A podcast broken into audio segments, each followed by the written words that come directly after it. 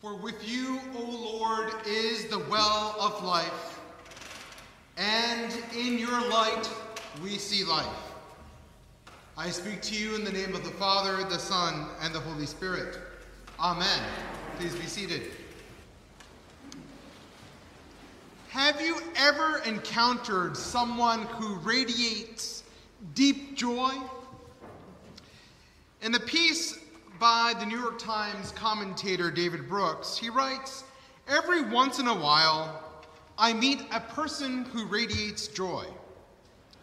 These are people who seem to glow with an inner light. They are kind, tranquil, delighted by small pleasures, and grateful for the large ones. These people by no means are perfect they too get exhausted and stressed. Sometimes they make errors in judgment, but they live for others and not for themselves. They have made unshakable commitments to family, a cause, a community, or faith. And they know that they were put on this earth to live into that call. It's not that life is easy for these people, it isn't.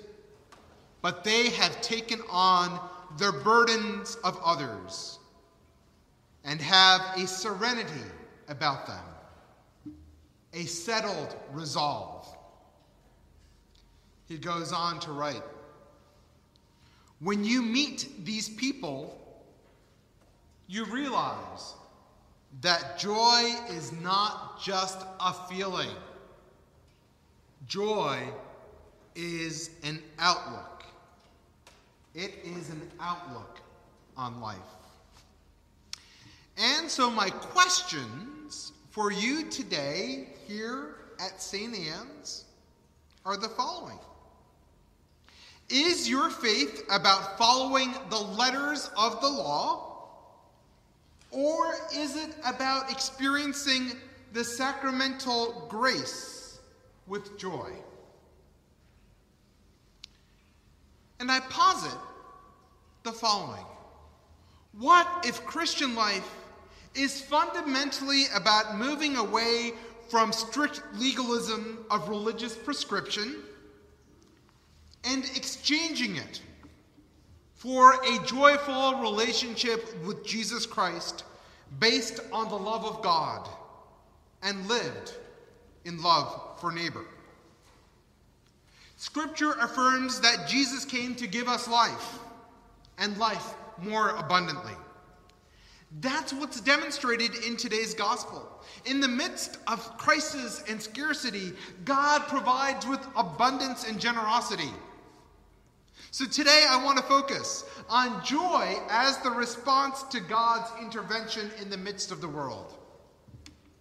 You know, governments seem to focus on creating laws to solve human problems, and certainly there is a place for legislation and order. Our fundamental brokenness as a species necessitates that we have amendments outlawing slavery, ensuring the rights to vote for women, and civil rights legislation. Yet, one reason why we continue with uh, to struggle with living into the professed ideals advanced by our democratic republic is that legalism does not necessarily lead to joyful transformation. Legislation, you can legislate all you want, but unless there's a change of heart and a change of mind, with joy, there is not going to be societal transformation. In our gospel today, Jesus transforms water that was intended to be used for a legalized ritual practice into an experience of joy and abundance in the midst of scarcity. He instructs the servants to fill six purification jars. And according to legal tradition in Moses' times, stones could never become impure. So they were the ideal container for ritual and ceremonial purposes to contain water.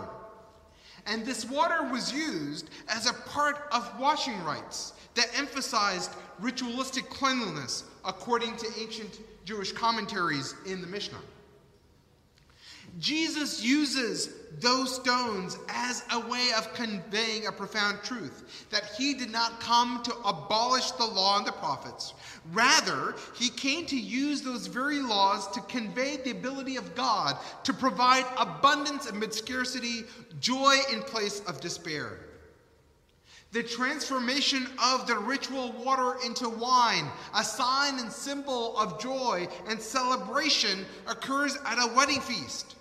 And it is a sign and symbol of times to come, where Jesus himself offers himself as an atonement for sin and a pouring out or a libation for the world, inviting those who follow to celebrate with him. Celebrate in the cause of redemption and experiencing the abundant life that he alone can give. And so, as a result of that, Joy is a mark of receiving eternal life. Many times, those who profess to be Christians are accused of sucking the marrow out of life. Some of us tend to be rule bound literalists rather than those who participate in the divine economy of grace filled living.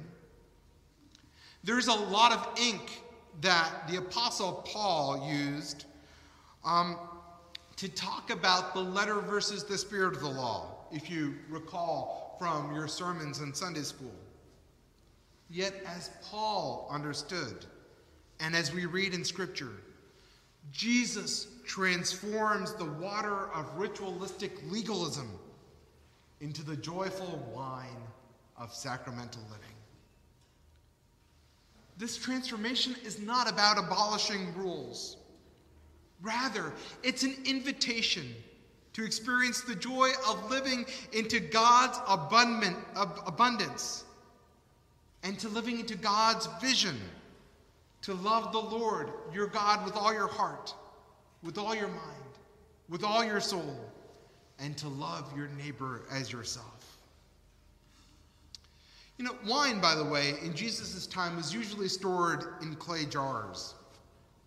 And in contrast with the stone, clay is an impure vessel. So that's why perhaps St. Paul in 2 Corinthians suggests that we as Christians are clay jars. We are imperfect. Yet, even in our imperfection, we can store and convey the grace of God through the work of the Holy Spirit. So, despite our imperfection, Christ works through each and every one of us to live into the abundance of life given in, G- in drinking Jesus' new wine. Beloved, the rule of law cannot save any of us, for we all fall short. We are saved by grace through faith. And our experience of this grace occurs through our active participation in the sacrament of receiving the real presence of Jesus in the body and the blood. For the blood is the cup of our redemption. So, how do we come to radiate joy? The landscape that makes the outlook of joy possible is certainly not one born out of the rule of law. Jesus invites us into a vision of a transformed society. A transformation of the waters of legalism kept in stone cisterns to the wine of joy stored in clay vessels when we look at the state of the world. As people of deep faith, like the Reverend Dr. Martin Luther King or Archbishop Desmond Tutu taught us, it is not ultimately the rule of law that effects harmony. Rather, It is the joyful willingness to surrender ourselves to the abundance of God's imagination for the world that effects the transformation of our very being to become the beloved community of God. Today, each and every one of us are invited to joyfully receive the body, the sacrament of our Lord Jesus Christ. Our life that is transformed, the transformation from being mere clay to being fully made in God's image and likeness. The transformation of mere elements into the mystical presence of God's very body and blood. It is to that that God invites us and promises to be present with us this day. In this season where despair abounds and gloom hovers over us, we are invited to drink from the font of God's life giving sacrament to experience God's joy. May that joy allow us to use the variety of gifts, as Paul writes, the varieties of services, the variety of activities in the name of the one Lord we profess with our lips and live through our lives in the manifestation of the Holy Spirit so that we can live into God's dream for the world, for the common good. So, my beloved Etsenians, may we as a parish drink from the well of eternal life in order to allow the Spirit of the living God to draw out the joy we receive so that we may share it in a world that so desperately